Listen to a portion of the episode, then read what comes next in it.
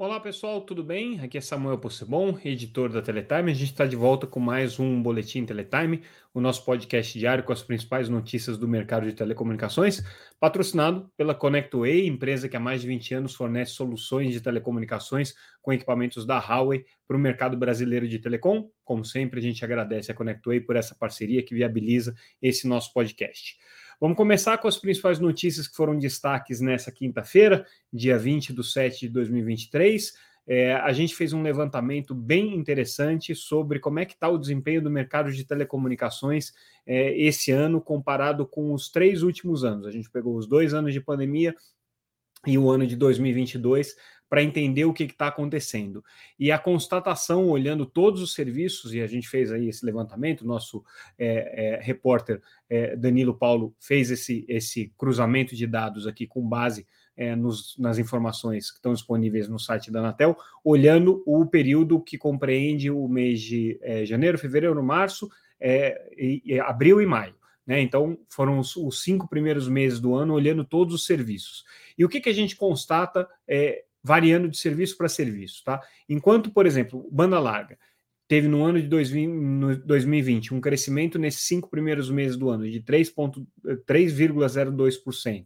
Depois passou no ano de 2021, também olhando os cinco primeiros meses do ano, para 7,42%.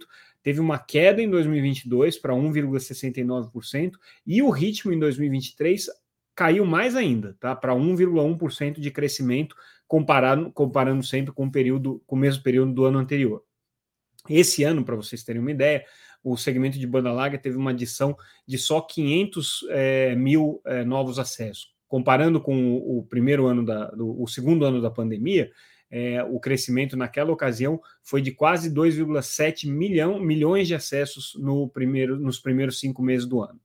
Quando a gente olha o mercado de telefonia móvel, é mais ou menos a mesma coisa, é, com a diferença de que em 2020 havia é, acontecendo uma retração do mercado, em função da pandemia, de 1,7%, 1,07% a menos.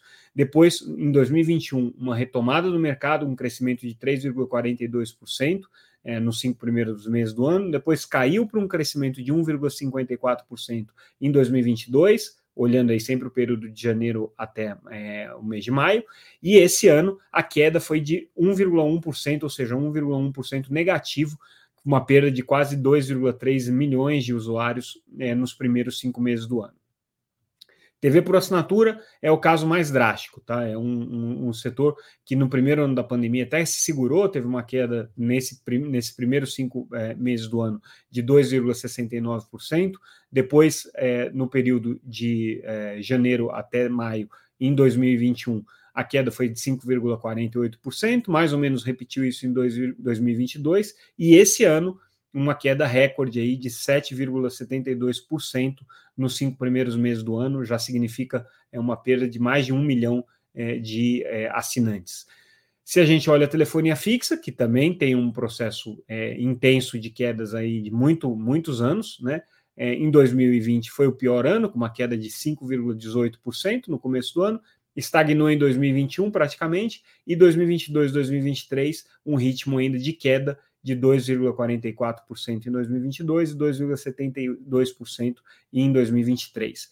Esse é o, o, o, resultado. Então, a conclusão geral desses números é que o mercado de telecomunicações está vivendo um momento mais lento de desafio é, para o crescimento maior do que já viveu nos outros anos, né? E a exceção aí do segmento de banda larga, que é, ainda cresce, banda larga fixa, que ainda cresce um pouquinho, mas cresce, todos os outros estão apresentando retração. Então, esse, esse é o dado preocupante e interessante dessa, dessa reportagem.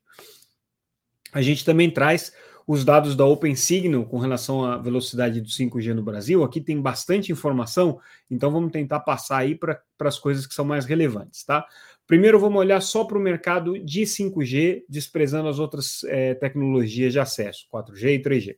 É, quando a gente olha só para o mercado 5G, a, a velocidade média é, apurada pela OpenSignal, é, comparando aí né, todas as operadoras, né, em toda a base amostral deles, deu é, em torno de 400 megabits por segundo nos clientes pra, que usam a rede da Vivo, 351 megabits por segundo nos clientes que usam a rede da TIM e 300 megabits por segundo é, nos clientes que usam a rede da Claro. Então, nesse quesito, velocidade do 5G, a Vivo tem apresentado a melhor, é, a melhor performance.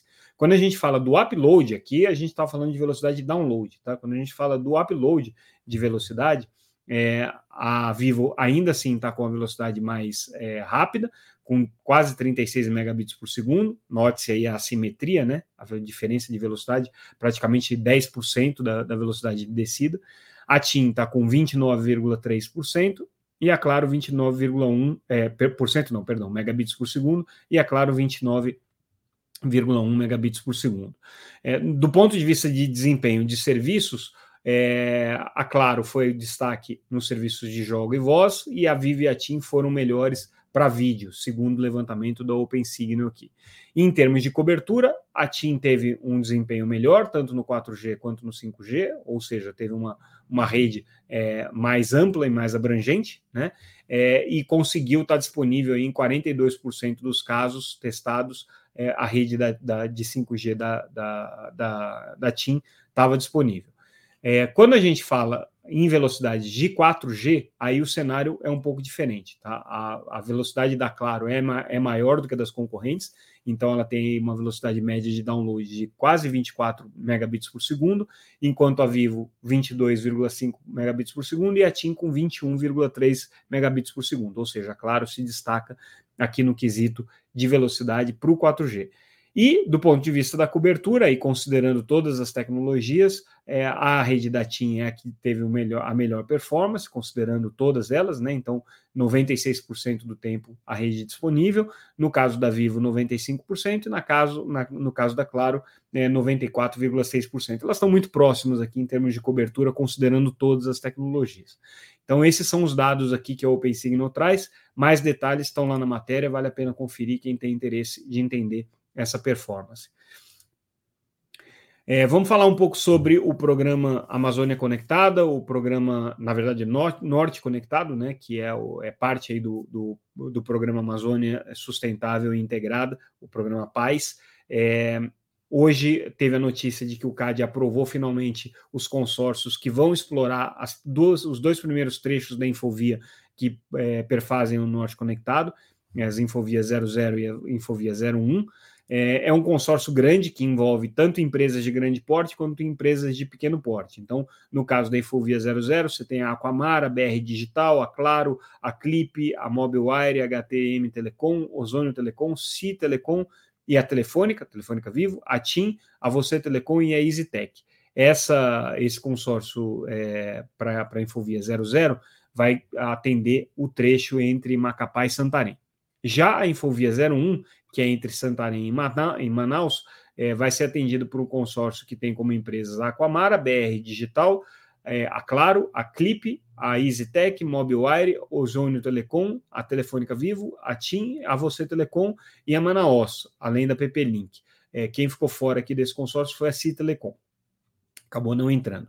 O CAD não viu nenhum problema concorrencial nessas infraestruturas, na, na, na construção é, dessas parcerias para exploração dessas infovias, é, e esse aqui é um caso que, evidentemente, tem sido muito bem sucedido é, de política pública. Né? O programa de conectividade é, em redes subfluviais está dando certo, é, as redes estão sendo implementadas, estão começando a funcionar. É, vamos acompanhar aí a implementação das próximas infovias, né, que vão ser feitas agora com recursos do leilão é, de 5G na faixa de 3,5 GHz. Quem está conduzindo isso é a EAF. E aí a notícia já relacionada a isso é que é, o primeiro lote de fibra para cumprir as infovias 2, 3 e 4, que são as infovias que vão ser implementadas esse ano, já chegou em Manaus. É, a, o GAISP, que é o grupo é, coordenador da Anatel, que acompanha as metas e as obrigações é, de 5G, inclusive as metas aqui de construção dessa infovia, vai fazer uma vistoria. O conselheiro Moisés Moreira da Anatel, dia 1 de agosto, ele vai estar lá no Amazonas, é, na Amazônia, visitando é, o, o, navio que é, traz essas fibras. Essa vistoria é necessária só para dar o ok para o início das operações, e aí, é, a partir disso, os cabos vão ser lançados e é, a promessa e a expectativa é que elas estejam prontas até o final do ano. Vamos ver se é, o, não tem nenhum furo aí no cronograma, mas o, o cenário é bom porque as fibras já estão no Brasil, então é, elas já podem começar a ser implementadas. Falando em é, autorizações, é, hoje a Anatel publicou uma consulta pública, na verdade já informando a autorização para a entrada numa nova constelação de satélites dedicados à banda larga no Brasil, é a constelação da eSpace. É, a eSpace é uma empresa que foi fundada pelo Greg Weiler, o mesmo fundador da OneWeb, o mesmo criador da OneWeb, é considerado um dos visionários aí do mercado de satélites, um cara que tem uma, uma, uma, uma visão de futuro muito parecida com é, a, a, a, proposta, né, do ponto de vista conceitual do Elon Musk, é, mas ele é mais focado em, em satélite, ele tem um, um viés muito mais é, centrado na, na área de satélites. É, e, essa proposta da Space é fazer uma constelação, mas que seja uma constelação sustentável. Então, os satélites têm uma forma toda especial para evitar colisões. É, a constelação que está sendo é, é, solicitada para operar no Brasil é a constelação é, que vai ter é, uma, uma, um conjunto aí de um pouco mais de 8 mil satélites que vão compor essa constelação. Ela tem o nome de Semafor, esse vai ser o nome da empresa né, da, da, da, da, constelação, e a consulta pública se deve ao fato de que é, uma parte da sinalização entre os satélites funciona na faixa de VHF e UHF, que hoje é utilizada para televisão. Né? Então, são as faixas aí de 300, é, 370 MHz, 270 até 300 MHz. São os enlaces que vão ser utilizados aí para essa parte de sinalização e controle dos satélites, não é a transmissão de banda larga. A transmissão de banda larga é na banda KA, é, mas, é, de qualquer maneira, nesse caso especificamente, a faixa de UHF e VHF ela é afetada por conta do controle dos satélites. Então, a Anatel está fazendo essa, essa consulta pública para ver se existe algum tipo de é, algum tipo de é, conflito que possa aparecer aqui. Então, é interessante é, esse, esse, esse processo, porque uma vez licenciado, a eSpace vai estar autorizada para operar no Brasil. A ideia deles é começar a operar em 2024, essa é a expectativa.